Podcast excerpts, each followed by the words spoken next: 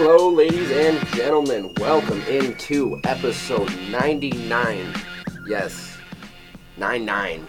One before 100 of the Get Around podcast. My name is Jake Adnip. I'm your host today. In the studio with James Cook and 7 4's Harrison Beebe on this week of Halloween, one day after Selection Sunday. Stupid thought. Do our ages all add up to 99? Probably not. Maybe close. I can round up. I'm I- 33 I would next think month. so. It'd be pretty close. So you and me together are. Well, I'm 32 right now. So that's 57 plus 40. You're not 42, are you? You know, 47.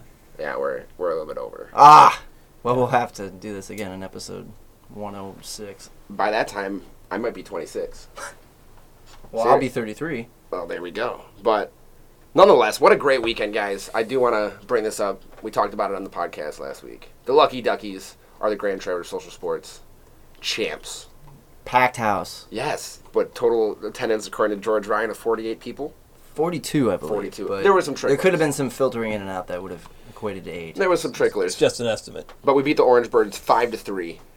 Not really any thanks to me. I didn't do very well at the plate, but nonetheless, really cool to play out at Pittsburgh's Park. Harrison was there. James didn't show up as we thought, but we got to That'd crack. work, man. We got to crack some beers on Pitts, Pittsburgh's Field after a good win. It was so much fun. Nothing better than that. But we, uh, you know, ignored Selection Sunday for a little while. Played some baseball instead.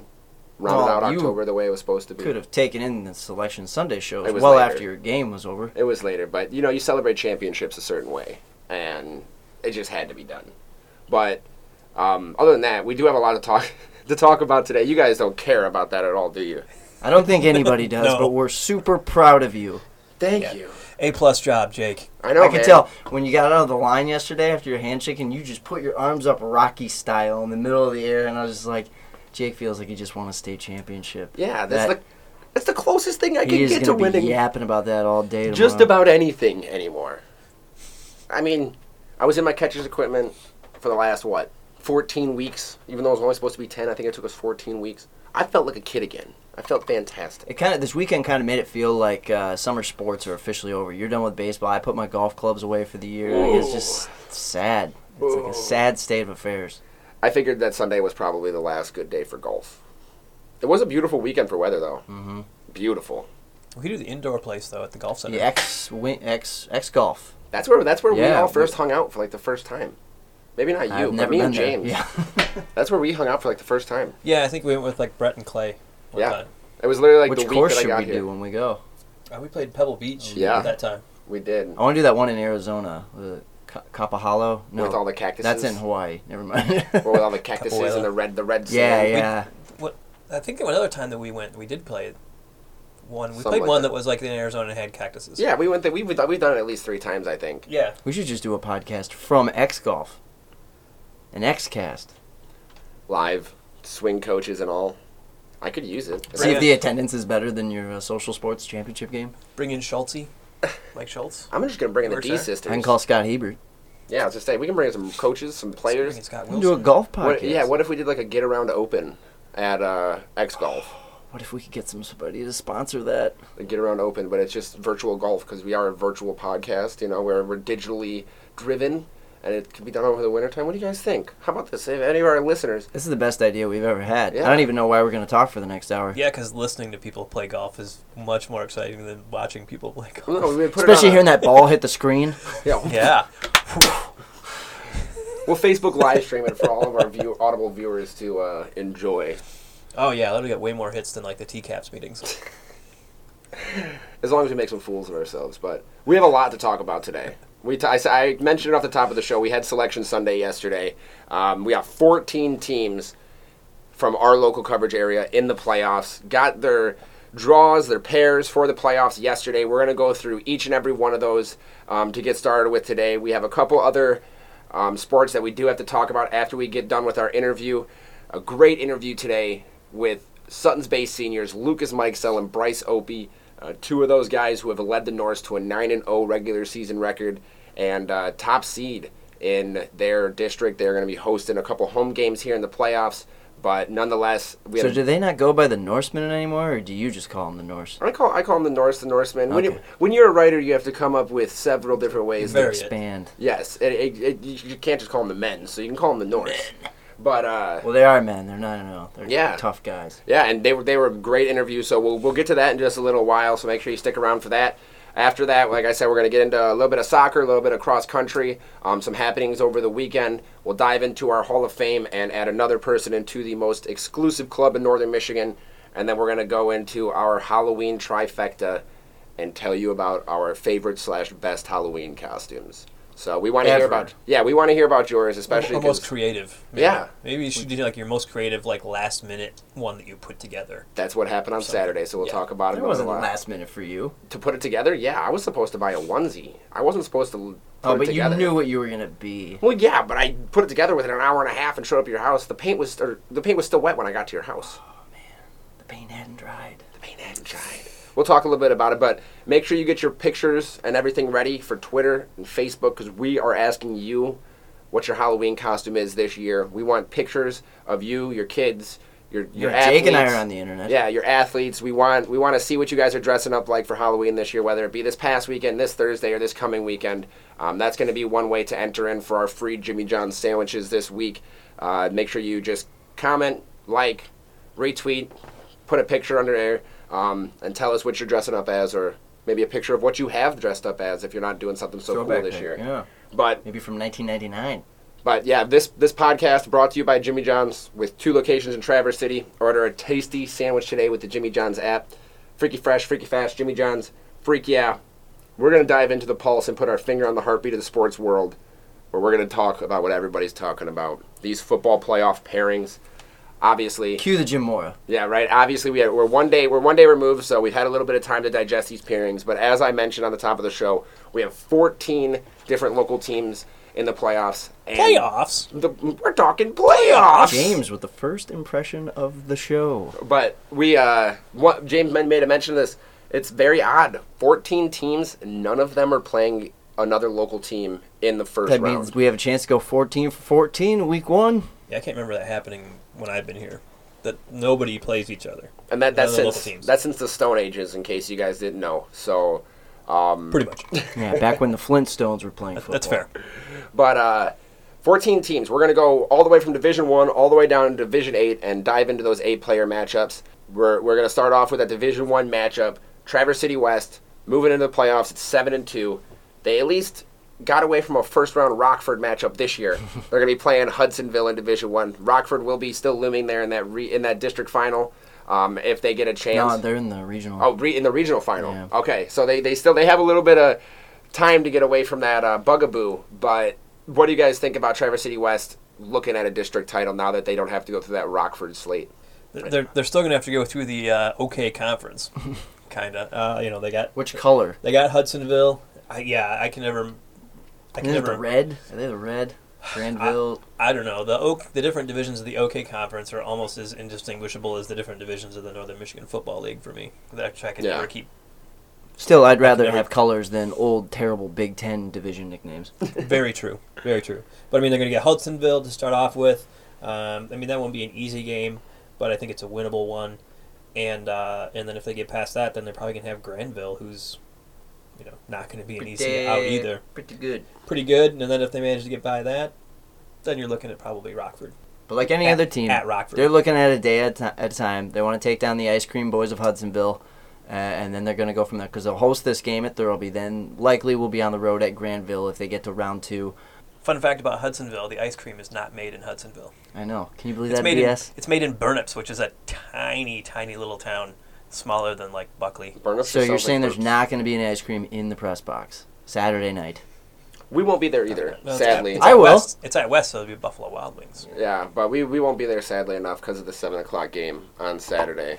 Uh, I hate Saturday night. yeah, games. which is just miserable. But that does have to do with the next game that we'll talk about. Uh, Traverse City Central in Division Two is going to be playing Friday night against Midland Dow. Uh, they get that Friday night third Thirlby game because all three of the Traverse City teams are going to be hosting a, a home playoff game for what, Second second, year in year, a in a row. row. So James Central a- had the Saturday game last year. Now they get the Friday game. Yeah, they started a new way to, to, to decide that. well, kind of unspoken. Not quite sure. Greg Vaughn told me that it's, you know, not official, but whoever but it's wins kind it, of yeah, it, it makes sense that whoever, Whoever wins, wins the the Patriot game. game, uh, out of West or Central gets that Friday night home playoff game if it does come down to something. So it adds a little extra to it. Um, so as you said, West won it last year. They had the Friday game la- this year, last year. Central won it this year. They have the Friday game this year. But let's talk about that Traverse City Central squad that only lost coming in the first game of the season to DeWitt. They've looked better and better and better. Put up a boatload of points on Escanaba. Went, ran over Cadillac again this past weekend. They're running hot into the playoffs. I think that And this they is, have a chance now to host two playoff games. They would host next week if they win based on the playoff points. So, which would likely be against you. Basically, go do the Midland circuit. You're playing Midland Dow this week, and if you get a win, you're going to play a Midland team that beat TC West in week one of this season. So that right there should be a good little matchup.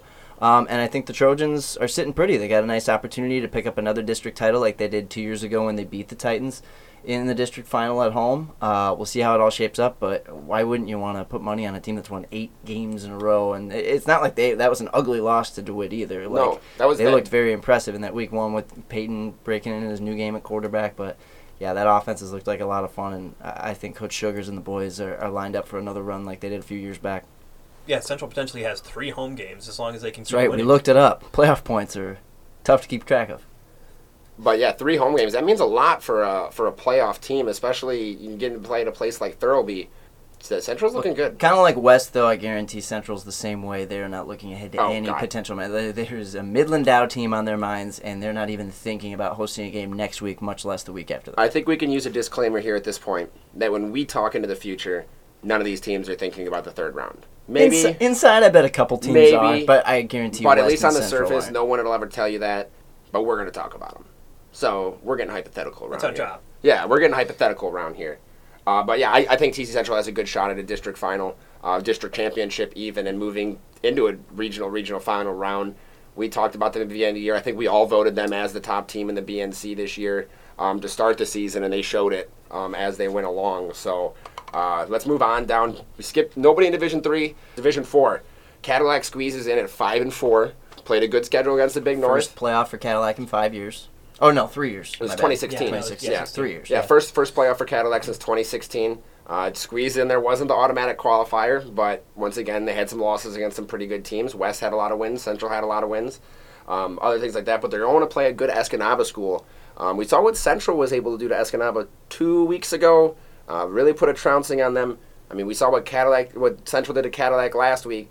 I mean, Cadillac was more evenly matched with the Trojans than Escanaba was. Do you think that that kind of shows you how this first round game is going to play out? Well, this will be the fourth Big North Conference team for Escanaba this year, correct? Yeah, so Cadillac's going to have a lot of film Central, on, Alpena, on Escanaba to Petoskey, and now Cadillac. So, yeah, they should be very familiar with the Eskimos.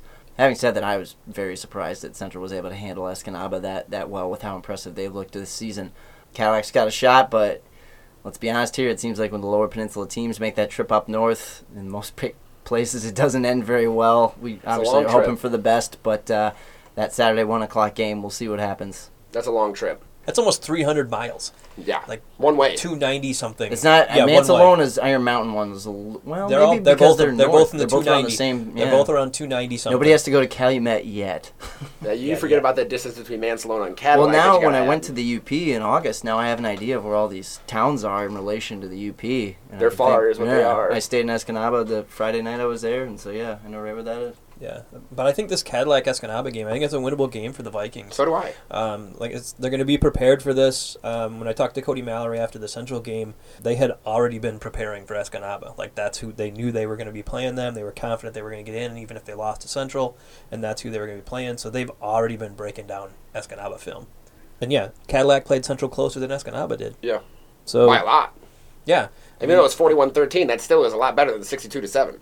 Yeah, and and uh, Escanaba doesn't have a pair of 290 defensive tackles in the middle of the D line to completely take away Cadillac's inside run game. Mm-hmm.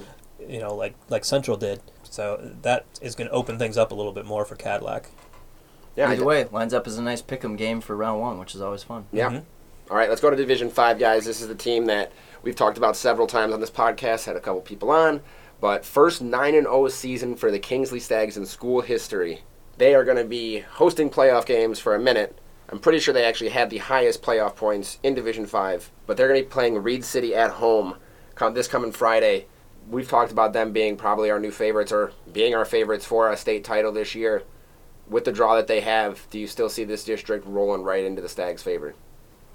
It'll be interesting because top ranked Muskegon Oak Ridge will be coming to Rhodes Field in week two if the Stags are to advance after this week. And that's the team that St. Francis did just take to the limit. So I think that showed us a lot that that team in Oak Ridge is very beatable. But uh, that game itself is lining up to kind of be a state finals preview, maybe even a state finals game itself. Uh, in the second round, which is kind of shocking to think that that's how it lined up, especially for a team that's still top ranked right now. Uh, but that's what we're getting. And Kingsley's two, correct? Yeah, it's one and Kingsley's two. So we're gonna get one we'll versus get two one versus two in, the in second round two, which is very weird. But you know, they're both one and two for a reason. It means they're both capable of winning that game. So luckily for Kingsley, they get to host it if it happens. Yeah, they, they do have they have the second highest playoff points in the in the division. Um, the other teams in the other half of the bracket, so it doesn't matter because by the time they get that far, it's not home field anymore. And that's uh, that's Marine City, who's also nine and zero, and ranked in the top five, I believe, in the state. But um, Kingsley's got a nice nice draw. I mean, it you get by Oak Ridge, Yeah. and man, it's wide open after that. I think for them. All right, let's go to Division Six, fellas. This is where we start to get into uh, some more of the teams that we uh, we cover here. But Glen Lake only loss coming to Kingsley. They're eight and one. They were ranked number one at that point, but they're still sitting there in the Division Six rankings. They're going to be hosting Lake City this week. We talked about Glen Lake early in the season. We thought that they would be a state finalist, uh, you know, favorite. I still think that they are, even after that fall against Kingsley. Um, what do you boys think? Uh, I mean, I think they'll beat Lake City. You know, they're going to face their offensive coordinator's former school because Tim Peterson coached at Lake City for 15 years. Uh, you know, I think they'll come into that game prepared, and then they'll have the winner of Clare and Harrison. That'll that'll be on the road. So it'll probably be, if if Clare wins that game, that'll be on the road. Well, it sucks if they all have to beat up on Harrison. Yeah, please don't Yeah. beat her. I was only five and four. Yeah. And then if they get past that, then you're looking at the trip to Calumet. which is always. But Glen Lake did that before when they went to the when they went to the state title. Mhm. They went through Calumet. And they lost a regular season game to Frankfort, which was key, and to St. Francis. So it's not like they needed a perfect template to get that far. I think, and I brought this up back when that we were coming up on that Kingsley Glen Lake game. Again, the loser was going to gain as much, if not more, from the loss than the winner would gain in that game. So I think Glen Lake's sitting pretty. They learned a lot from from that loss to Kingsley, and now they got that extra chip on their shoulder going to the playoffs. Uh, Cl- Clare will be a tough test, but I think uh, they get that one. Calumet, it's just a drive, and they've done it before. Yeah, I like be- Glen Lake's chances like you do. Let's move on to Division Seven. We got three games from the area here. We'll start off with a team that at the beginning of the year we were hoping for big things, and they rattled off one of their best seasons in recent memory with Charlevoix. Got in at six and three, and they're gonna be playing Harbor Springs, the same team they played just a week ago and defeated uh, by by two, maybe even three scores. It was 47-27 So yeah, twenty points, They- three scores. in Ottawa State at Ottawa Stadium. So they kind of took that one away from the Rams, and w- one that both James and I were thinking was going to be kind of a just you know going through the motions because you knew they were going to play again. But uh, Charlevoix definitely didn't play that way. They jumped on top of them. It kind of it wasn't the same score as Central West Patriot game, but it kind of reminded me of that, especially in the second half that the Raiders just took that one over. Uh, and now it, it shows in the effort there because they'll get to host this week. And uh, you know, Rams are a tough team, but I find it hard to believe that the Raiders are going to misstep on this opportunity. This will be the chance for either of these programs to win their first playoff game in team history. One of them is going to get it on Friday. Yeah, that game was for a little bit more than we thought. Uh, that Harbor Springs game, because uh, Snooze to You had it predicted where it didn't really matter who won that game; they were still going to play each other, and it was going to be at Harbor Springs. But now that Charlevoix won that game, now they get the home game for the playoffs. Part of me wonders if the MHSA just wants to change stuff around a little bit so that nobody takes Snooze's word as gospel. You know what I mean? I mean, it was pretty good close. or bad. It was pretty close to playoff points between the two of them. But uh, you know, Charlevoix will go into that game without uh, I mean, guy that's brought him in our Hall of Fame, Seth Migna. He uh, broke his arm in the Harbor Springs game, um, so he's going to be uh, probably out for the rest of the playoffs. So he posted photos on the on Facebook Of his broken arm. of his arm and the X-rays. Those are always yeah, I mean, it's broken both bones. It's broken. But Trust they, me. It's they pretty got the win. In James's in James's doctorate opinion, it's broken. it's pretty broken. All right, next one in Division Seven. This is another long trip that we just talked about. Mancelona going all the way out to Iron Mountain. Iron Mountain's nine and zero. I'm pretty sure they did stay pretty local in those UP teams and played a couple of Wisconsin teams this year. But uh, Mancelona squeezed in. And one thing that James had in his story that I found uh, very interesting is, you know, Mancelona five and four. This year is the most five and four teams that have ever gotten into the playoffs. They had a lot in this year. So it'll be. I mean, it's the last year before uh, they start Records don't matter. yeah, before they start doing everything else. But man, that, that's a little bit different. Mancelona squeezed in. We've seen flashes. Of Well, of, we got a sub 500 uh, eight man team. Well, we'll get to that. too. We'll I'm get to that. just Saying, I think some that, I think that's happened before, but I know yeah, there's they- been teams with losing records. They had to do a before, but- coin flip because they got so far into the tiebreakers with playoff points and stuff like that for one of the for one of the yeah. five and four teams. So between Durand and Imlay Imlay Mhm. City, for I think like the last Division five playoff spot or something like that, they actually got down so far into the tiebreakers they had to do a coin flip to determine who got in the Well, playoffs. is that what they still do if your playoff points are tied for the home site going forward? Because that's what Frankfort did a couple years ago for their regional game. They had to do a coin flip for who hosted it. yeah, I think it could be if you didn't, you know, if there's no head to head or anything like Mhm. that. But Mancelona traveling up to Iron Mountain. the at Iron five and- and Iron Mountain. What- straight out of a movie. What is the what is the Iron Mountain mascot? Mountaineers. Mountaineers. Okay. But it's Iron Man and Iron Mountain. So the Battle of the Iron. The Iron Iron, Bowl. iron sharpens Bowl. iron. It's the Iron Bowl. Yeah, iron sharpens iron. Iron Do we think? Uh, I mean, Mancelona has shown flashes of you know they've put some teams away. f- Scored forty points on a couple teams. They played even. I mean, they played Joburg pretty close until the second half. Do we think that Mancelona um, is going to be able to use that power run to get past a, a nine and zero Iron Mountain team? It's going to be a it's going to be a tough. That's, That's, going to yeah. be a tough I mentioned the road. Cadillac road, win but- was going to be tough. But I mean, Mancelona played Glen Lake as well as anybody other than Kingsley. So, but even know. that even But that man- score got a little out of hand. but man, that that trip to to Iron Mountain, a Saturday game at One o'clock. at, at one o'clock. MHSA listed it as noon because I think that's because of the time It's in the difference. central time zone. Yeah. It's actually Iron Mountain's actually in the central time zone.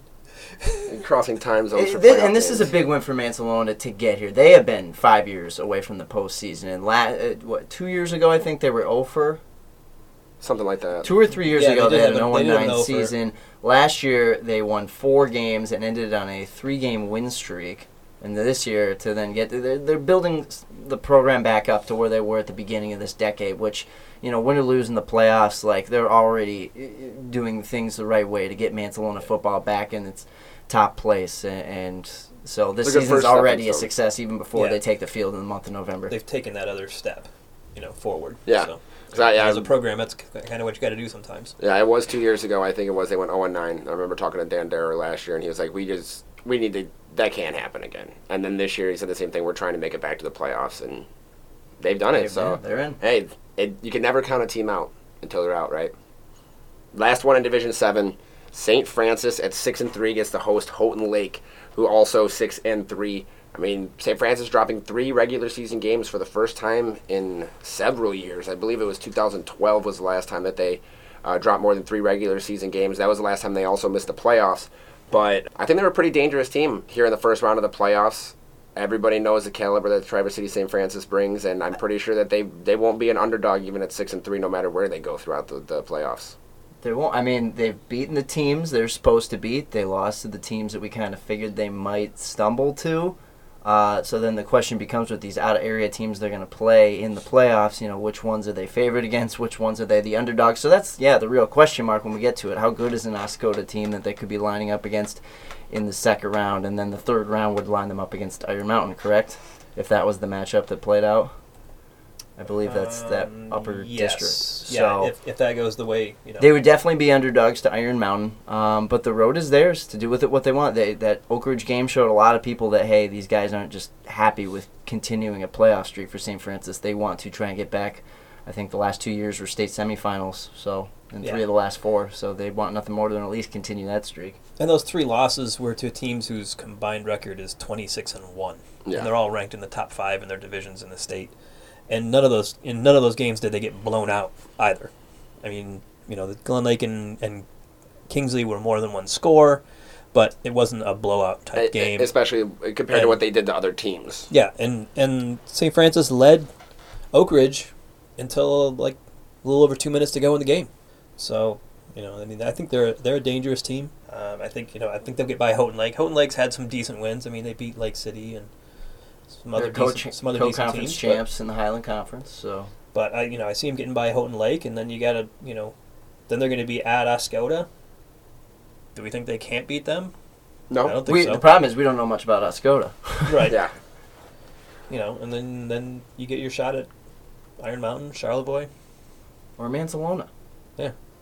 All right. We got one more division of 11 player football to go through. The low division 8. But this is one of our 9 and 0 teams. We had three 9 and 0 teams this year. And Johannesburg Lewiston 9 and 0 taking on Montabella, only 5 and 4. They get to host this game too. Joburg has made slight work of just about everybody they've played this year.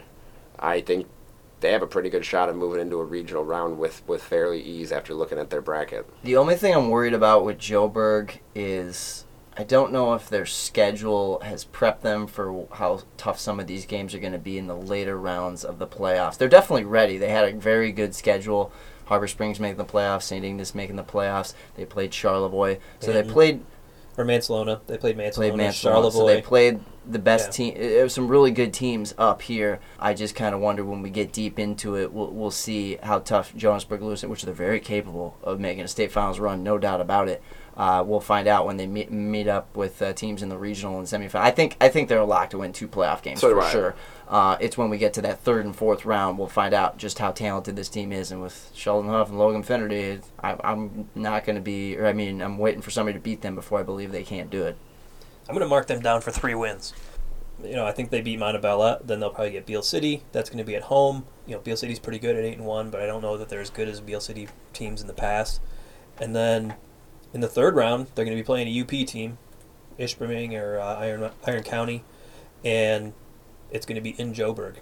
So they're going to have to make the long trip. The UP team is going to have to make that It is, long but trip. when you get that deep, that rule sometimes goes away. I'm not saying they are favored. But just the Right. travel is what the difference is. It's it's No, but at that fatigue. point, like you know, you say in the first round because a lot of times it's a nine and zero UP team hosting a five and four team up Right. here. At that point, they're both good teams, so that kind of settles it out a little more. But yes, th- having the home field is definitely an advantage. Yeah, I think I think Joburg has a good shot of making it at least to a regional final game and possibly going into those state semifinals uh, pretty hot. I mean, Yeah, it's nobody. That's, them. I, th- I think they've won almost every one of their games by a ten or more points, and uh, like we said, they've beat several playoff teams from our area, and uh, did it did it with style. So It seems like this is the first year in a while that we've had a handful of like serious state title contenders. It seem, usually in the past we've got what maybe one or two that we think have got a good shot. It seems Maybe. like counting eight, man, we've got four or five. yeah, we. I mean, we even at the beginning of the season on this podcast, we were only tabbing one or two teams who who might have a legitimate shot. We sit here at the end of this like.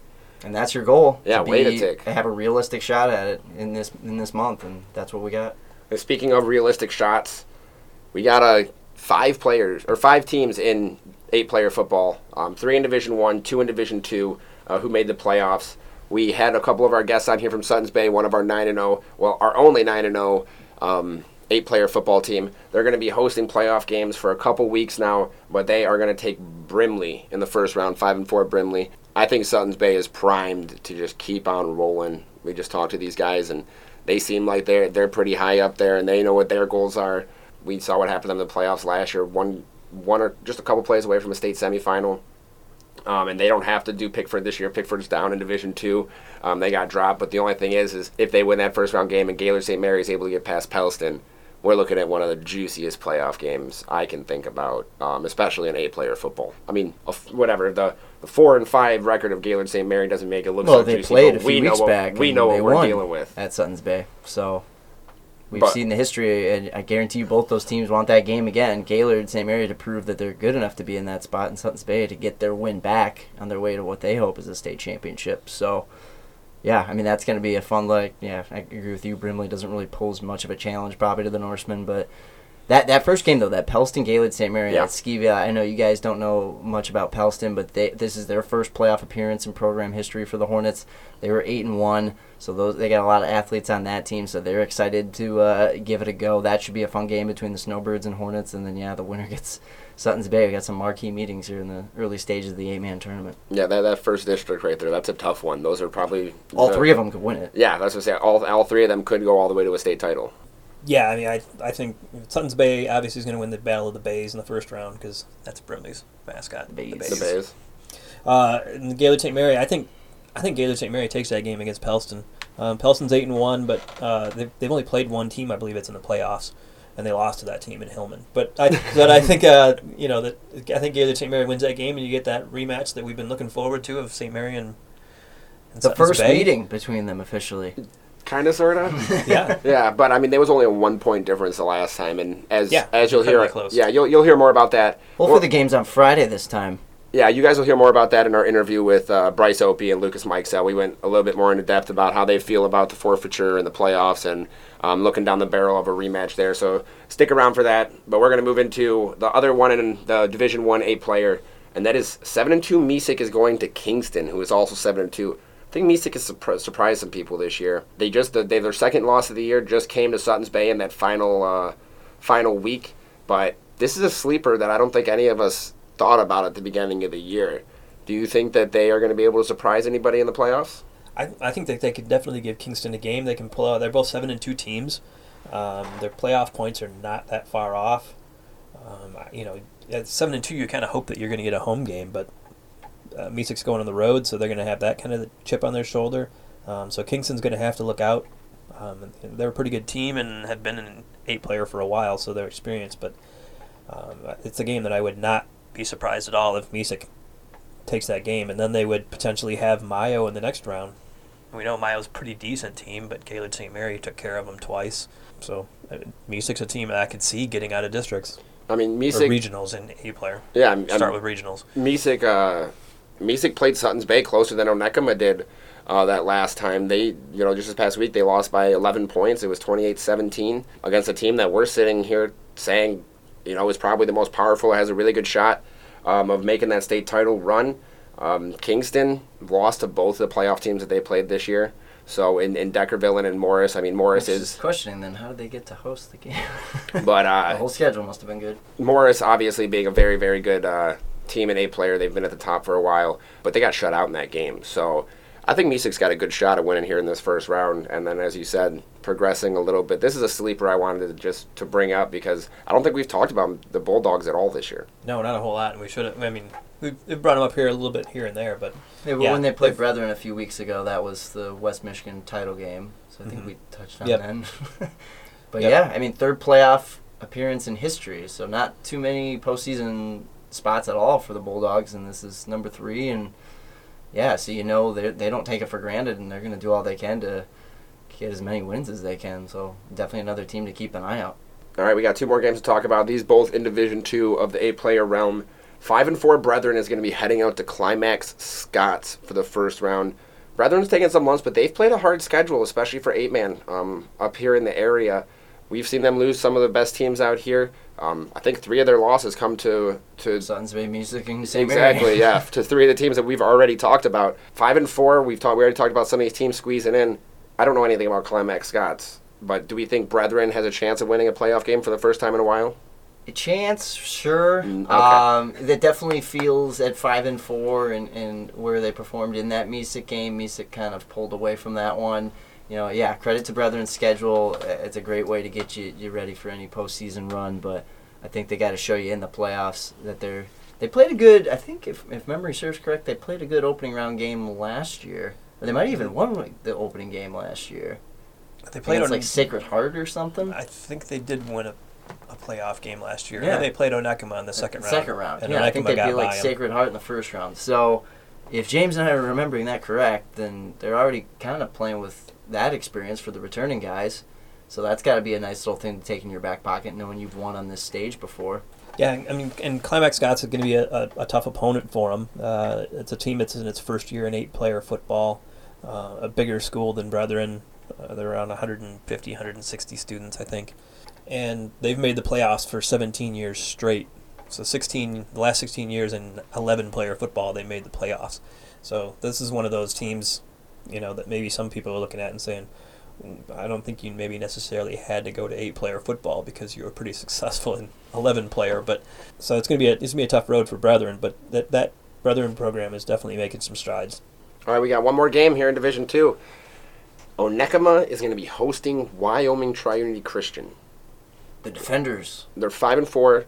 That's Wyoming Triunity. That is Onekama six and three. Obviously, two of those losses coming to Sutton's Bay, as we've already talked about here. Well, but it's interesting we get this game this year because Wyoming Trinity was in the conference with Onekama last year in the Midwest Central Michigan, and this year they were out. So now we get that game anyways, even though they aren't even in the same conference anymore. And they beat Onekama last year in the regular season to take the title. yeah, and Onekama made that trip to the Yooper Dome last year. And Trinity did not. Yeah, but they have uh, they have a lot of guys back. We've talked about them a couple times with Aaron Powers, Luke Montler. Taylor Bennett, Wade Taylor- Sedler. They know what it takes to get up to the Yooper Dome. There's several, all the guys we just named. I'm pretty sure they're seniors. Not all of them, but I know Powers, Montler, um, Sedler. They're all seniors, so they've they've taken this road before. Can they ride that experience? Now they're I- they were in Division Two last year as well, weren't they? Yeah.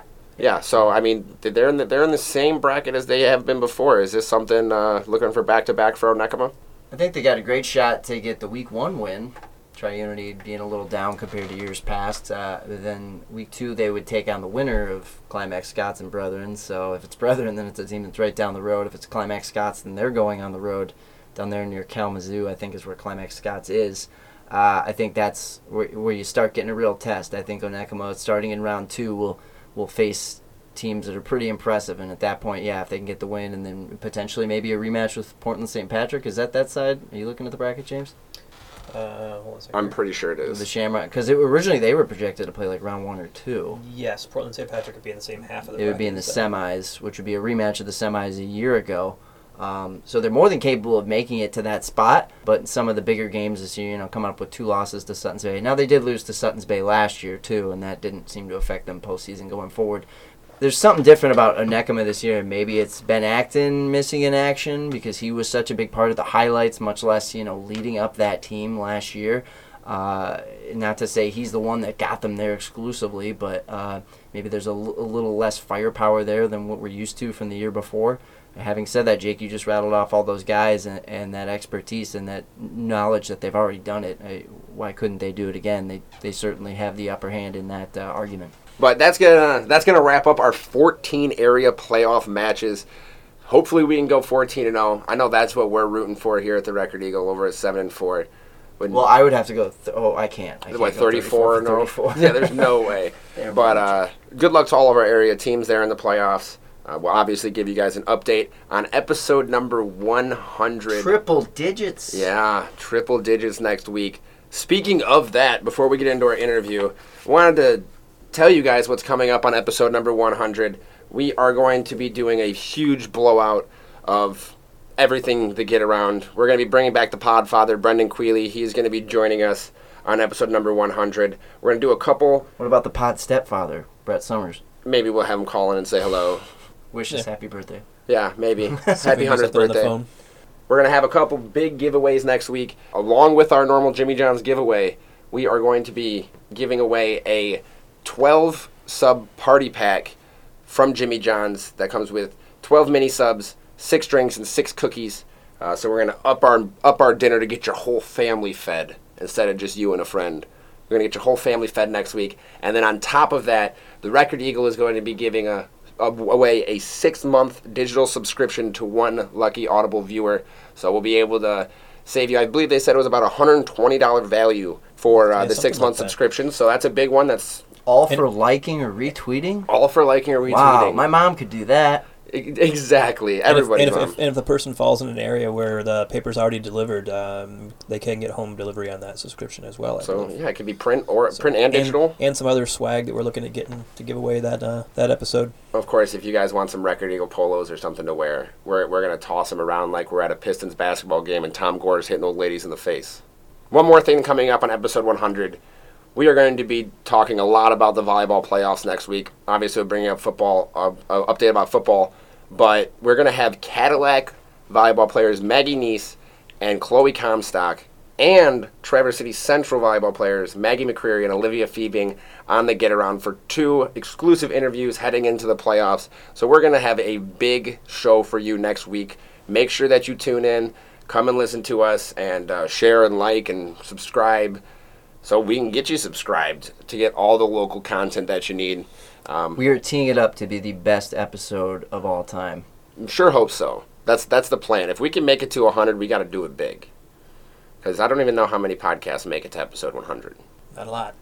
That's going to do it for the Pulse and our little tease to episode number 100. So you know what that means. It's time to dive into our interview with Sutton's Bay seniors Bryce Opie and Lucas Mikesell. They joined us one day after Selection Sunday to talk about their playoff pairing and their 9 0 season thus far. So let's give a listen to that now.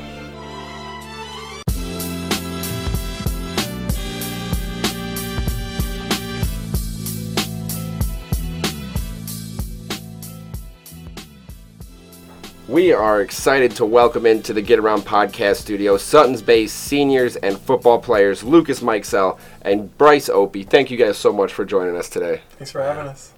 We got the Norse in here just after Selection Sunday, just got their playoff draw going 9 and 0 in the regular season, so there's a lot to unpack here. But we're going to get started off with our Jimmy John's Freaky Fast Five and start off with our five que- five rapid fire questions to kind of get to know these guys a little bit. First one we're going to go off with for you guys what weapon would you choose if you were in a duel?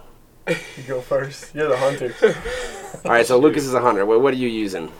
Dang. Um, and the duel. What do you many- usually so, hunt with? So many options at 22, but I haven't got I haven't got that deep into it. My parents do bow hunting, but I'm thinking uh, little something a little exciting like a machete. Okay. Yeah, make it ma- make it an exciting duel, hand to hand combat. well, if we're going hand to hand, he's using machete. I think I'm gonna use a, a malice, maybe a malice. Is that like the thing Yeah, with- yeah, the the old spike. fashioned Like like, the ball on a knights, string. ball on a string. Yeah, Yeah. you know, we're going hand to hand. Might as Dang. well, might as well extend it. with some spikes on it? What's Oh, yeah. yours? What is the best thing about living in Sutton's Bay? Oh, how beautiful it is!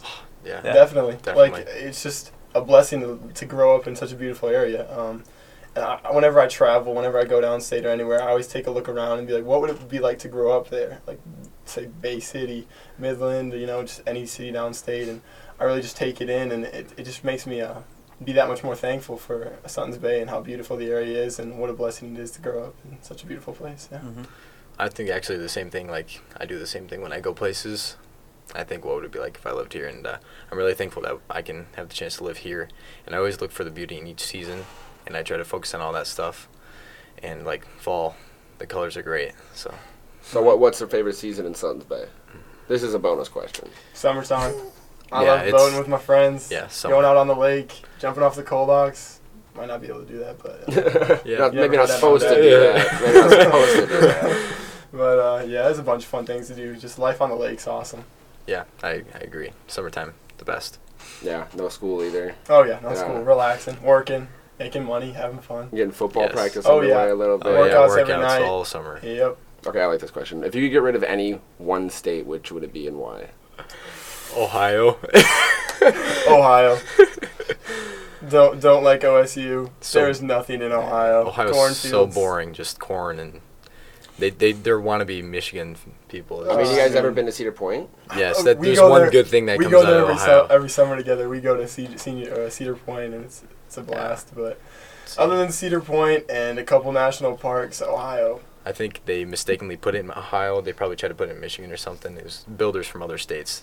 They were just like, oh, it's in Lake Erie, it's part of Michigan. yes. I mean, Yeah, okay, so here's here's a question. Shout out to seven four Har- seven and four's Harrison Beebe. What's your favorite roller coaster at Cedar Point? oh, Millennium Force. Millennium Force all day. Yeah. We got we had a picture last year. Um, we, we did a pose and they, they did the they put up their favorite picture uh, of the summer. They hang it up Yes. and uh, it was me and him and uh, we had a friend that went down there uh, a couple months later and the picture was still hanging Oh, up. really? It was too. we made yeah. a very very ugly face. yeah, it was pretty It was funny. awesome. It was pretty funny, and it wasn't planned too, And they- unscripted. So They, nothing. they framed it. Uh, It's one, of the, framed it. it's one of the ones where their cameras catch it. Yeah, yeah, it was, Yeah. it You was know, hilarious. on the, okay. So, um, No, no Steel Vengeance, no Maverick, Oh, no Steel- that was Steel awesome. Vengeance was At really nighttime, good. Steel Vengeance, Yes. insane. Yeah. Okay. It's it is. I mean, I can't I can't say there's not other good ones because there's close ones, but Oh, yeah. Millennium Force is definitely the best.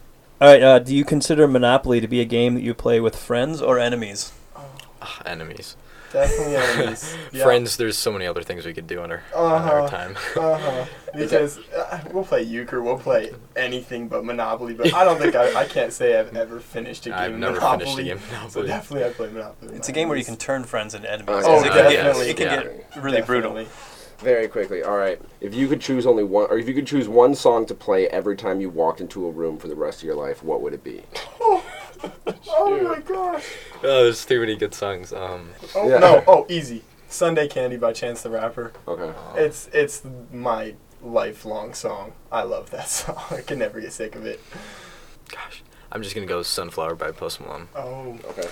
I was I was Somebody all else about that picked for that a the while. last time Yeah, that that's we did two. that question. I think. That's two for Sunflower by Post Malone. Yeah, it's a good. All I got one. I got one last one. I guess the answer could be none, but I'm interested to find out. What conspiracy theory do you guys actually believe in? Oh my gosh. The ghosts are, those? is that We can we can a- count that. Yeah, ghosts. I mean, Not like Sam Darnold ghosts, though, right? oh no no. No, he's no. Quarterback. Uh uh No, definitely not Sam Darnold ghosts. But maybe if, if ghosts are some sort of conspiracy theory, I might, I believe in ghosts. I mean, I believe in some sort of supernatural Okay. being out there. But Okay. Hmm. Yeah, I'm not. I'm not really all about that. Um, I usually. I mean, Area 51. No, No, no, don't believe The that's Earth a is thing. flat. no. no, no. I Uh, usually just look at that stuff Thank and you like for not that's saying that that's one. pretty dumb. But I, Kyrie. yeah, Kyrie Irving. No, I'm not about that. No lizard people, the Illuminati. No, Oh, the Illuminati? Not even the Illuminati? no. Okay. Who's responsible for 9/11? Yeah. Okay. Oh, no. Lucas. Lucas those is not, ridiculous, Uh-huh. those Lucas. ridiculous conspiracy Lucas- theories. Lucas is a non-conspiracy Nope. theorist, Yeah, but it sounds like Bryce isn't one much of one either. He just Yeah. believes in ghosts. Yeah, ghosts, aliens, you know that something. I guess- some, there's something. I out guess I could hop on ghosts. I, I think there's some. What about aliens? Can you hop on the alien train? No. Oh man, the alien train is definitely the one I'm on. Definitely. I can't. I can't not believe there's not aliens. There's so many like galaxies and Yeah, planets and whatever. yeah. that- I mean, if know. we're sitting in the podcast studio right now, there's aliens doing something somewhere something. else. It's gotta be something like it. They're probably listening in, calling and me they're talking an about idiot how now. we can't freaking exist. Yeah, they're- exist. Uh-huh. It's just, anyways. Anyways, we do have actual football. We have actual sports, actual things to talk about here with these guys from Sutton's Bay. Um, now in your in your uh, senior year, going nine and zero. Let's start there. I know that there was a blemish to begin with, but where we're at now, you guys have kind of worked up to this point. You guys have gotten better, gotten better. Last year, you guys were just a couple plays short of you know moving right up to that Yes. Superior Dome. Um, but how much do you guys feel that you know this senior year is is the year that you've been waiting for? Bryce and I and the other few that were pulled up sophomore year to play on varsity, I think we saw potential for the next two seasons. Last year, we thought we could make it all the way, you know, and it was really a close loss. And I mean, ever since sophomore year, I'm, I mean, we've always been working hard, but we really grinded it out since that year, you know, with all those guys, and they really pushed us, and we got a lot better. And I think the way things are turning out this year is what we kind of imagined. So It's definitely what we hope for. With all this hard work, hard work we've been putting in for all these years, it's just, it's just glad to see it's paying off. It's just I'm really happy to see it's paying off. You know, because it's just nice to know that it's not all for nothing, and that, you know, we went through some tough times in those couple years, but you know, not having a football program our freshman year, and it, it, we just didn't know, Mhm. and we just kept working hard. And we hope for the best, and here we are, nine and zero, and it's it's amazing. Yeah, you kind of brought that up. I was going to ask, you know, you guys were around when when the football program got, you know, shut down for the year. Yeah. How much did that kind of either hurt your ego or light a fire underneath you when you came back? Hmm. I think it's definitely a little bit of both. Yeah, because you're both. trying to you're trying to gain everybody's respect back. Like I, I know a bunch of guys from around, you know, like different schools, you know, playing 11 man football. It's tough to say, yeah, I play I play football. I play eight man football, and they're not going to give you that same level of respect. But with this nine and 0 season, showing that we're we're playing better, we're working harder, we're doing everything that we can to you know show everybody that we're real. We're playing football. It's it's great. Yeah, I think when the season was cut short, I'm, my older brother was on the team, and he was really sad that he couldn't finish his last season. It was yeah, it was both. It hurt, but it also fired us up. Like I just thought, man, amen, football. It just, it's just not football. But you know, once we started playing, it was just like it was it was that was real football. That's how I it's mean, been our entire yeah. lives, you know. Yeah. I mean, this, the field might be a little bit narrower, you know. There's less guys on the field, but it still feels like football. Yeah, and I thought I thought people that would think the same thing, and I, I didn't want them to not be interested. So I thought, well, we gotta show them that this is interesting. So mm-hmm. this is still football. This is still Suns Bay football. Is, is, is Yeah, it almost more fun? Be- yeah, because I mean, there's a I little bit more know. space. You guys I mean, it puts a little bit more pressure on you though too, Okay. because you don't have. I mean, as a quarterback at least, you don't have as many options. But uh, then again, you don't have as many people defending your options. Yeah. So, so you don't have another safety back there. You don't have another Yeah. receiver. You're Uh-huh. missing a running back. You know, you're missing some blocking up there. But you know, it's it's it's still football. It's Yeah. Still, I couldn't say that one is better than the other. They're pretty darn similar. So yeah. I think I think because you know it's eight on eight. It's Yeah. It's the same. I- Feels the same as eleven on Yeah. eleven. I love them both. So And, and to an extent, eight player allows uh, players, I think, to, to show off their skills more than Oh, yeah. than eleven player. I mean, you know, I think if so. you get Yeah, out in yeah. space, yeah. you know, you can you can do what you what running backs want to do all the time. Right. On on defense, you're you're not getting help, so you have to be a good tackler on defense Oh, because yeah. most of Mhm. the time you're making solo tackles. It's one on one. So I would- open field tackles. I would I would time. think that that from that perspective it would be for help recruiting. You know that college coaches would be Oh. like, oh yeah, this guy has to make solo tackles all the time and knows what he's Mhm. doing. hmm Yeah, definitely. It's it's it definitely puts m- uh, not more pressure on single players, but it gives you more opportunities to show what you have. You know, you're not. It's it's putting more spotlight on players, like you're saying. You know, because there's not as many players on the field. Let's say there's not as many people getting the ball. There's not. You know. And and for those defenders, there's not as many people making the tackle. There's, you know, Yeah. so like you said, it's just putting a spotlight more on players than. But yeah, it's letting it's letting players show their stuff. It's great. Now, uh, I want to go back into the regular season. You guys uh, beat Onekama twice, which uh, they were up at the Superior Dome last year. Mhm. Uh, which I mean, obviously, you had to give you a little bit of extra, you know, oomph to want to beat those guys. But Oh, beat yeah. them twice, took the conference, uh, which which has to feel good. And then um, going nine and zero after that forfeit against Gaylord St. Mary. How much did you guys look at wanting to win the conference over on Onekama this year after them making that run to the state final? after last year, for for me and Bryce at least, after uh, having that thirteen to eight win, right? At 13 to eight, Onekama. at Yeah. Onekama. I remember that you know, play. the Oh yeah. game-winning stuff. Yeah, I remember. I remember that. I think that was the first time I actually talked to you. Mhm. That was um. So after that, I thought, man, they really gonna they're, they're gonna want that back. So I just kept telling the team, you know, something big happened last year, and they're gonna want it back. and And we need to want it more. yeah, and this is gonna be at their place, and they're gonna want it. So you know, we were really fired up to beat them, and then you know, after we beat them the second time, like These guys wanted even they're gonna want it even more. I mean, we want it. We want 'cause it bad, bad. This is the conference championship. That was our me and Bryce's first, so we wanted it pretty good. I mean, it's our first conference title since 2013 or 14, I think. And um, last year we were one game short, a couple bad plays short of a conference title. And this year, I mean, it, once again, it's just hard work pays off. And we've been working hard. We've been preparing all year for Onekama was one of our biggest games. And we weren't we were unsure about Gaylord St. Mary's, but you know they're not in our conference, and we got the forfeit win. But uh, was our big goal, and we knew they wanted that because we beat them at their place on their homecoming, and, and and then next year to come to their place again on their Warrior game, last minute, a little bit unprepared, but still come out with a win. It was we knew they were gonna want it bad for conference, and we, we came out with the win. It was great. Now it's it's everybody says, especially in football, it's got to be hard to play the same team twice in a season. Yeah. But I mean, you guys are obviously they have extra motivation. You have extra motivation. You might have a good feel for each other. But now we're kind of staring down the barrel of you guys and Gaylord St. Mary Oh. possibly having another second matchup. So that's two teams you guys could mm. possibly play twice in a season. But you guys will technically be on the the other side of it.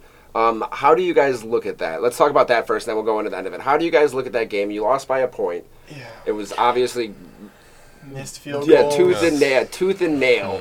But I mean, do you guys look at that as a loss? Is that still something that you guys Yeah. hold on to, Yeah. or is it? How, how do you guys approach that situation? It's a loss. Yeah, it was just the teeniest mistakes that made it a loss, and it's still a loss in my mind, even though it was a forfeit.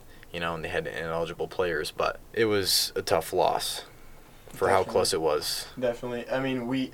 I remember after the game just feeling terrible. I mean, because when you when you know you did everything you could, put your body out there, put every little bit of effort you possibly have in your entire body. That feeling of I did everything I can, and we still lost this game. It's it was an awful feeling. But then it it, it kind of makes a little fire inside your belly. You know, it's like if we get a chance to play these guys again, we're gonna make sure this doesn't happen again, and we're gonna make we're gonna fix all those little mistakes. We're gonna watch film. We're gonna study up. We're gonna make sure we play them again. We're gonna come out with a W.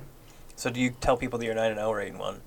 Uh, I don't know. we may yeah. I mean, it's, But, it's, I it's fair to say, I guess. Yeah, but I mean, look, looking back on it, that has to only help the winning season. You, you learn some lessons. Oh, yeah. You know, you, you have that extra little bit of fire, and luckily enough, they made it in, so you might have a chance of Yeah. revenge. hmm It also reminds you you're not unbeatable. You know, you you, you can make mistakes. You're not. You don't. You don't want to get a case as, as my dad says or our coach says. Uh, you don't want to get a case of the Winsies. You don't want to get Yeah. high fly high and oh we're the best team out there. We're not gonna face any competition. You meet competition and boom you lose. We you know it was just nice to. I mean not nice, but I think it was a great lesson for us I- to yeah. play them. I think And- it was necessary for that to happen. Yeah, yeah, definitely. Maybe get that loss out of the way, so you Mhm. Yeah. kind of. That's how I thought And just about it. just so we know what it's like and what we need to learn from. I mean, if you're gonna have a loss, it would be. It's really nice to have it show up as a win in the win column, right? Isn't it? I mean, there's some sort of trade-off. Yeah. yeah, yeah, it's uh, it's great. But- So how how uh, difficult is it having your dad as the coach? Because the two of you look nothing alike. yeah, yeah. I mean, I love him to death, and I, I wouldn't want any other coach. You know, I love it. I love him as my coach because I mean, you got to you got to know though when to separate your dad from the coach, and you got to be able to take his coaching, and you know, you need to learn to.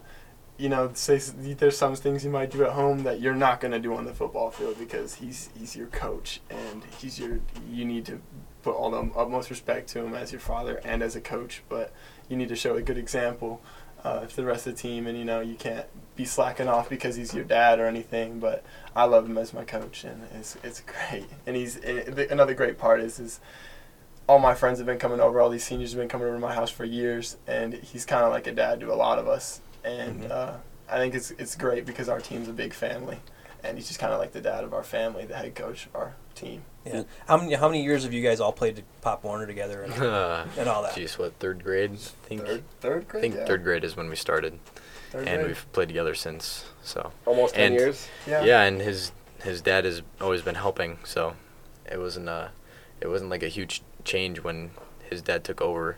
I mean, he's always been with us, helping us out. So Yeah, because we had Coach Durkin come in for our first year of eight man, and um, he got a job offer downstate at, at his dream school. You know, getting to coach a school that he played at and everything. And uh, we were worried that you know a, a head coach we didn't know again, a new system, a new everything. but luckily, my dad came in and we kept the same plays, same system, everything. We didn't have to learn a whole new playbook and all this other stuff again. And luckily, we've also had Coach Pash stick around on defense, so we've been doing the same thing since JV, middle school. You know, so. Continuity helps. Yeah, Mhm. definitely. Coach Pash has been there forever. Oh, Oh, Pash has been around since football's been Since, made. uh, been coached at St. Francis and Sutton's Bay and Beale City and wherever, but Now you you often have uh, little playbook powwows over dinner with your dad at home. Actually, I'm yes, sure the football dinner doesn't table. stop. Yeah. Dinner table's covered in playbooks, a computer, always have film up, always going through. It's always Constant. football is life in the Opie household. Now, obviously, I mean, what would it, I mean? we're- We're looking way ahead here, but you guys obviously have goals of winning a state title this year. Yeah. that's what you're in the playoffs for, especially if you're nine and zero. For sure. Um, what would it mean bringing something like that back to Sutton's Bay? Especially, uh, you know, I don't think you guys have been in that position since I think it's like 2000. 2004. Yeah, four. 2004. Yeah, so that, that was the first year you guys became a co-op. Mm-hmm. Um, but it's it's been a while. What would it mean for you guys, especially after having to cancel a season and work your way back to here to kind of reach that pinnacle? definitely showed that we've grown. Um, and I think I don't know. It's always been it's always been our goal since you know we started playing. You know, we've always wanted that championship. So for it to for us to have this uh, opportunity with our skilled players, um, it feels really nice, and I'm really excited. You know, if we could bring it home, like the uh, the joy it brings to everybody for Suns Bay to you know make a mark. I remember since I was a little kid driving in Suns Bay and you see that sign. It says, "Boys Golf State Champions 2000 whatever 2014 2015." You know, and all, all all my life I've always wanted to be like, I played on that team, Mhm. that 2019 state championship Suttons Bay football team. And you know something I can bring my kids back to and show them, and you know bring them to Suttons Bay and win it for the town too, because we have a ton of support in Suttons Bay from the stores to the churches to everything in our town, and everybody's behind us. And if we could bring that back for them, it would be the best. It would be the best thing ever. Yeah, I mean, it's not even just just for Suns Bay too. It's kind of for the whole peninsula, Oh yeah. Yeah. almost. You know, so I, I know. You know, teams like Glen Lake have Yeah. gone to the state championship, St. Francis, and you know we've struggled to bring those state championships home up here. But uh, hopefully that's something we can do this year. We'll we'll see. Of course, of course. Do you guys pay attention much to your uh, individual stats? Uh, a little bit. Sometimes after Not games, much. the stats guys come down and say, Yeah. "Oh, this happened and this happened, and Lucas broke this record again and this record." Uh, oh, you, you did this and this, and Yeah, here's some tackles. because last week you broke the record for uh, the career record for receiving yards at Suttons Bay. Oh really? Mm. Okay. It was, it was a s- the record that was 34 years old, oh wow. Dang. held by a Capron. Oh, Dang. it's Devin Capron's dad. oh Chris my. Capron. hmm Yeah. Chris Capron, Devin's dad. Jeez. That's awesome. that's pretty cool. And then you became the first player in uh, school history to have a thousand yards rushing and receiving in the same year. Oh, rushing, rushing and passing. In the same Yeah, yeah, that's crazy. That's sweet. Yeah. Dual threat, huh? Yeah. is that what is that what that says?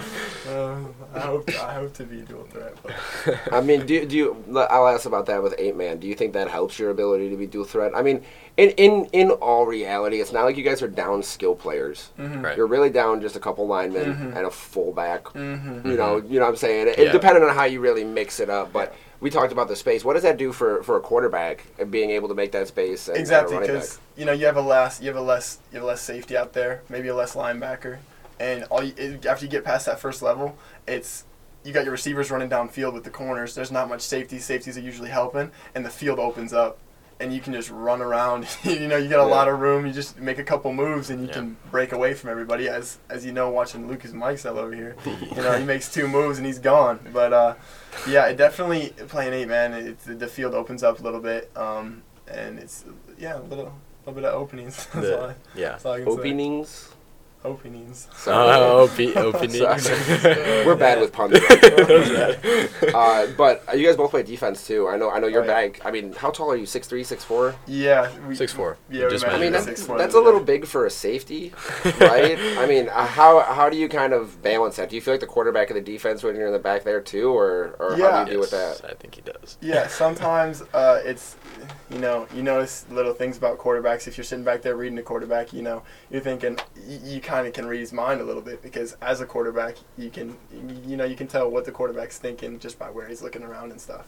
So I mean, this year I've had a bunch. Uh, I think probably like five or six interceptions, and I think playing quarterback has definitely helped that because I can help on some routes. You know, come come over, come across the field, and just to pick off the ball. But um, yeah, and in some ways, of my uh, coach Pash, he has he has me being the kind of the quarterback of the defense, calling the plays and stuff and the formations. But uh, yeah, yeah, it's crazy. So, how big do your eyes get when you get in the open field? Just put my hands I, I just uh, I don't know. I just kind of think, all right, now it's time to turn on the Jets. So then I, I don't know. I, it's really exciting. I, as soon as I see the open field, I'm like, yes. So I just start sprinting. But Just yeah, it's a really good feeling. All right, one bonus question for both you guys since you do have the football ha- football in your hands a lot. You're you're you're in you got a control in your hand. You're playing Madden with yourselves. What or what what what do you or yeah what are you hitting? You are you stiff arming? You trucking? You Oh. juking? Are you hitting the spin move or hurdle? I'm, Okay. uh, Hurdle. I'm about the the uh, spin move and stiff arm. I'm all about that. Yeah, sometimes sometimes That's if like I'm real playing, life then. Yeah. Sometimes, sometimes if I'm playing as Marshawn Lynch or something, I'll just try to run over everybody. And uh, sometimes if I'm feeling a little, little fancy, I'll try to hurdle or something. But yeah, But if it's you, if you were in Madden, if I was in Madden, yeah, what what what's your Oh, what's your signature move? oh, Hurdle. a hurdle all day. Okay, I could just see the bodies flying all over. Yeah. Already. You got you got to Oh, do. he's six four, so Yeah. you can probably pull off the hurdle. yeah, probably. That's really impressive. So, uh, I guess just one more question about eight player football. Mm-hmm. Do you do you how do you feel? Do you feel like college coaches like discount eight player football when they're recruiting, or are are certain coaches thinking, you know, hey, I can maybe recruit this area, and other coaches are ignoring it, so maybe I can find some some gems that other people aren't looking at. Yeah, I mean, I went to a bunch of camps. I go to a bunch of camps every summer, Mhm. and um, I started getting in contact with coaches that way, rather than saying, "Oh, uh, you know, just hoping for the best, playing eight man football." Just saying, "Oh man, maybe some coach is gonna stumble upon Suttons Bay because it's Suttons Bay." You gotta realize it's up in the pinky of Michigan. Like, who's the college coach isn't just gonna randomly drive up there, you know? So you gotta Yeah. get in contact coaches with coaches yourself. Is what I figured out. Is you need to get out there, go to camps, talk to coaches, and if you're and if you're an athlete, they'll find you. Is, Mhm. is what I figured out, and uh, I talked to a couple guys. Uh, Andrew Marty's one a quarterback for Northwestern, one of the quarterbacks for Northwestern, and he said he told me that was his advice for me is if they're if you're an athlete, college coaches will find you no matter what you play and where you play. So I mean, as long as you get your name out there, talk to a bunch of coaches, uh, you'll, you'll be fine. Awesome. Well, thank you guys once again so much for joining us uh, here at the Get Around. It was a great time having you in, and good luck in the next couple of weeks. Obviously, Thanks. uh, yeah, this big year for you guys, nine and Oh, zero yeah. through the playoffs. So Oh, yeah. thank you so much for coming. Yeah, thanks for having us.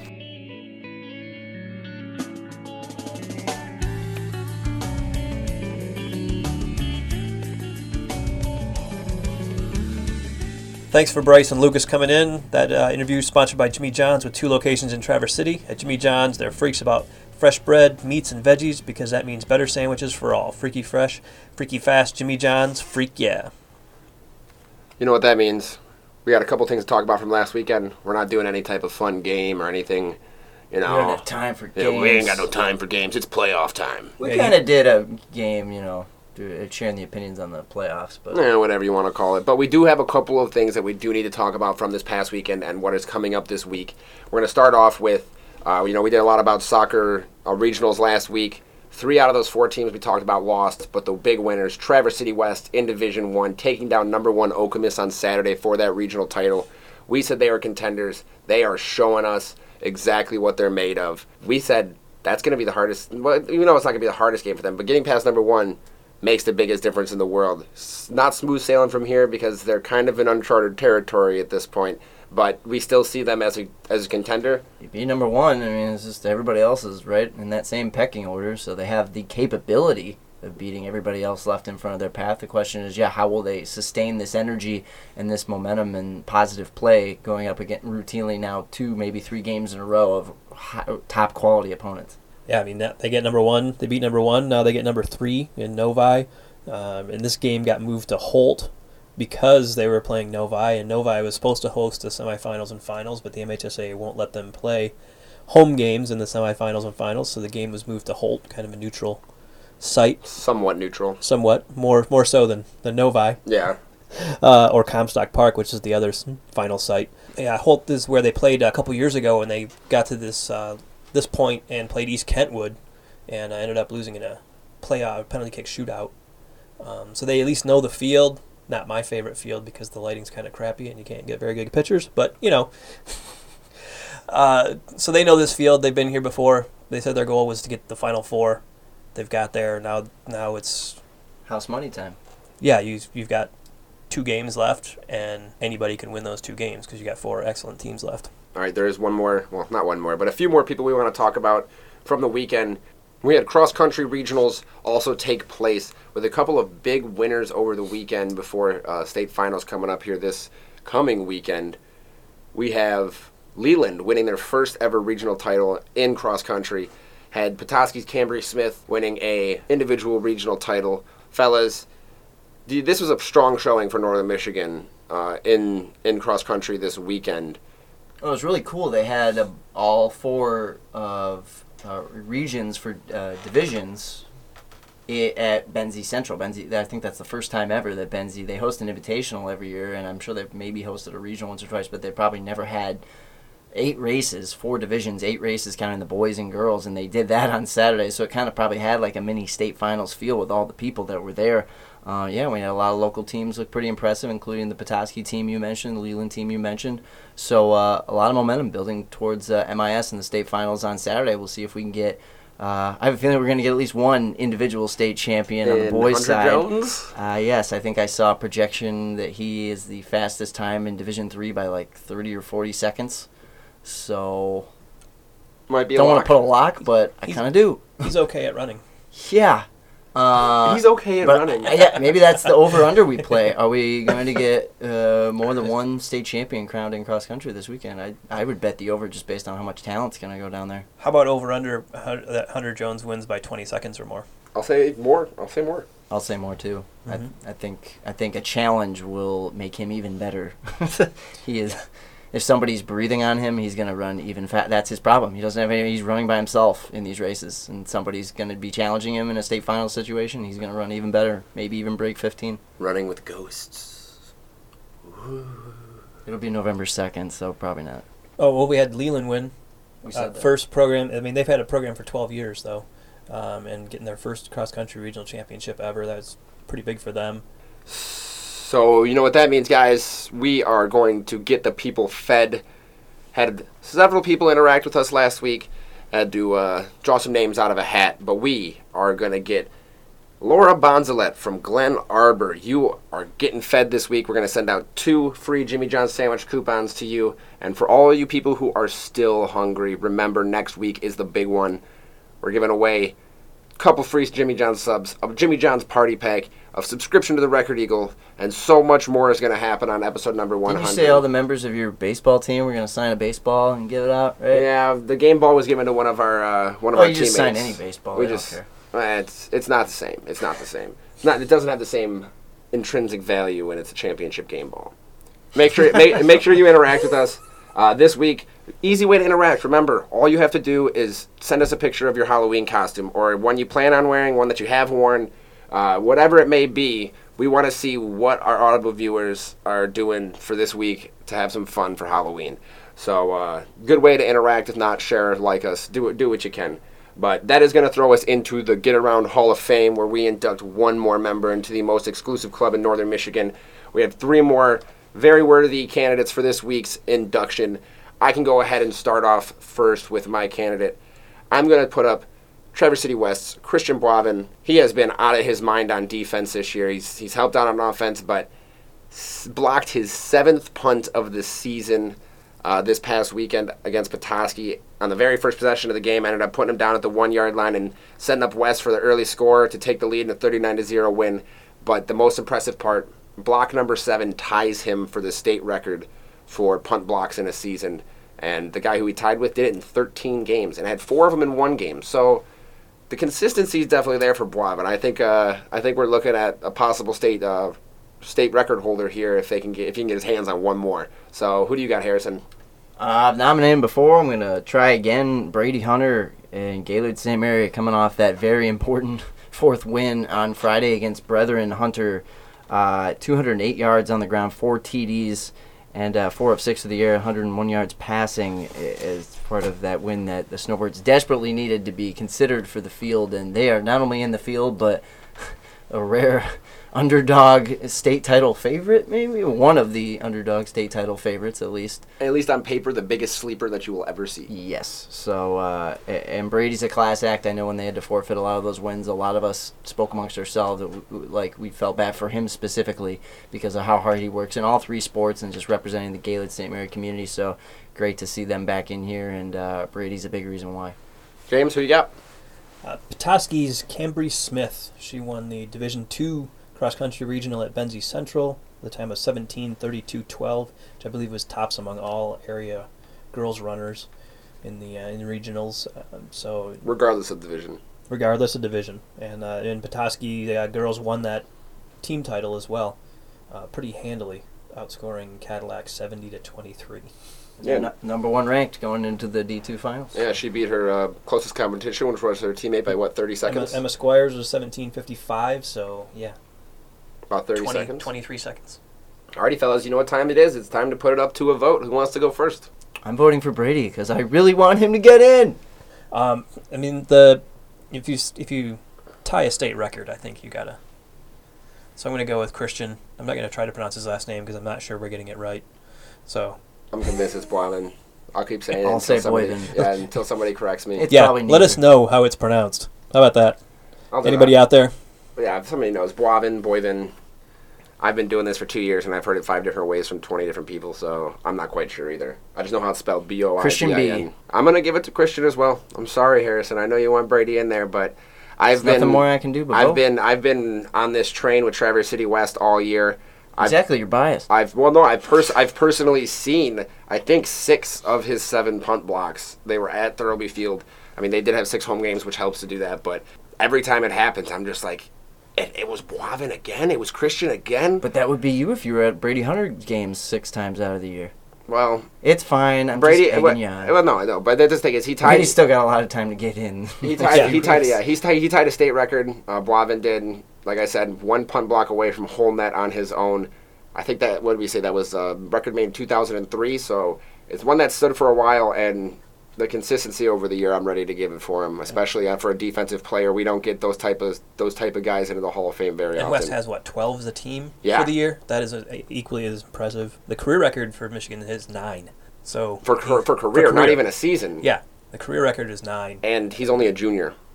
So we're gonna. I'm, I'm sure We're gonna we'll see. for sure spell his pronounce his name right next year. Well, congratulations to Christian Boivin slash Boyvin. You are the latest inductee into the Get Around Hall of Fame, which, as you know, is the most exclusive club in Northern Michigan. So, congratulations.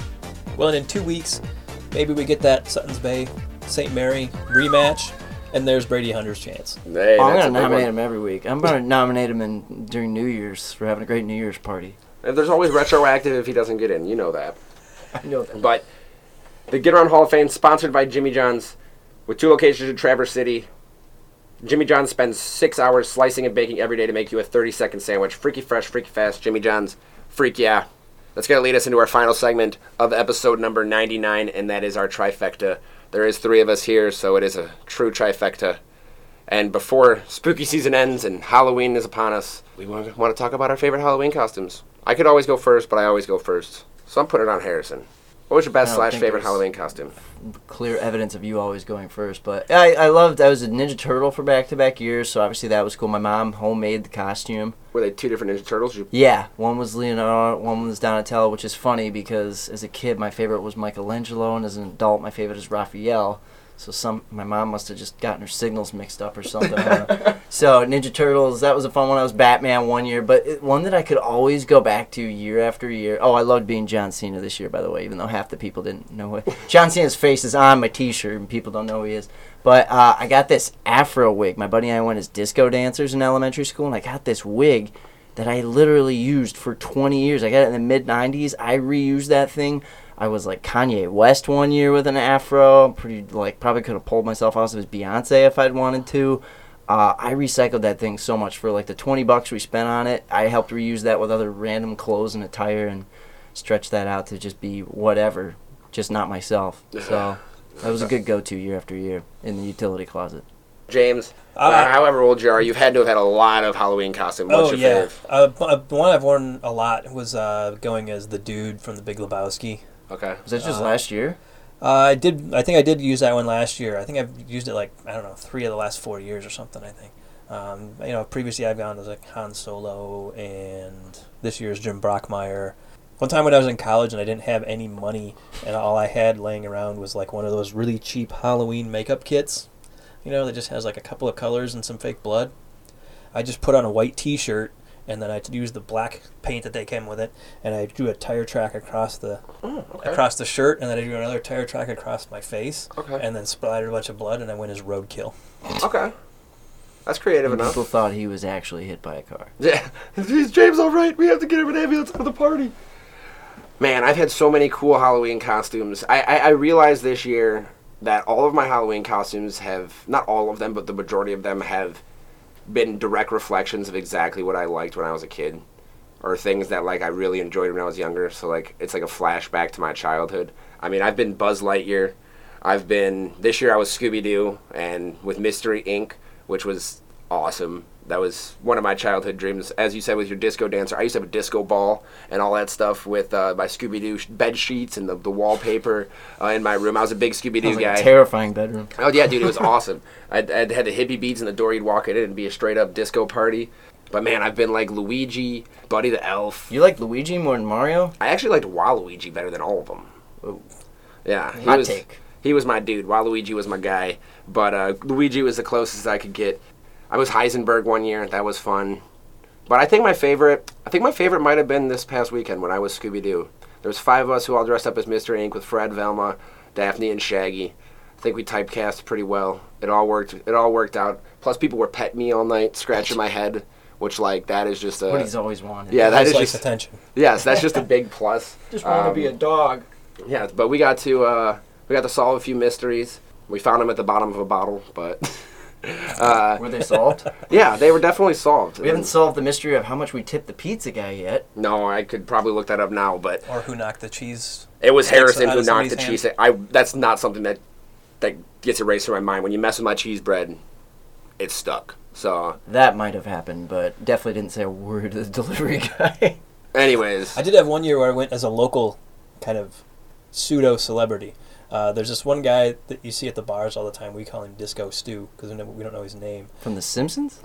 Uh, we na- named after that because Yeah. this guy, you know, and he's he still dresses like probably like he did like 20, 30 years ago, and so that's why we call him that. And uh, but you just see him at the U and I and stuff a lot. Some people, Oh yeah, some people looks, may I know recognize who you're him. talking about now. Yeah, so I went like- as him one year for Halloween. He looks like the white Lionel Richie. That's what I describe him as.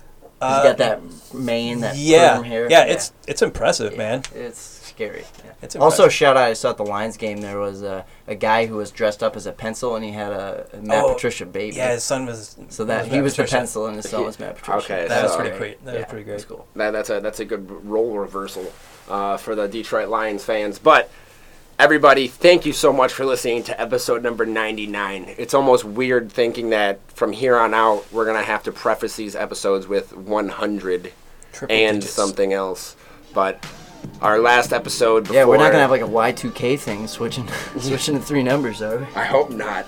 But remember to come and join us again next week uh, for the Get Around episode number 100, our big extravaganza. We're going to have plenty of giveaways. We're going to have multiple interviews with uh, some of the best volleyball players that we have in the area before uh, we dissect um, volleyball playoffs and what's going to be uh, what's going to be coming up in the coming weeks. But thank you so much for listening to us here, and we will see you for episode number 100.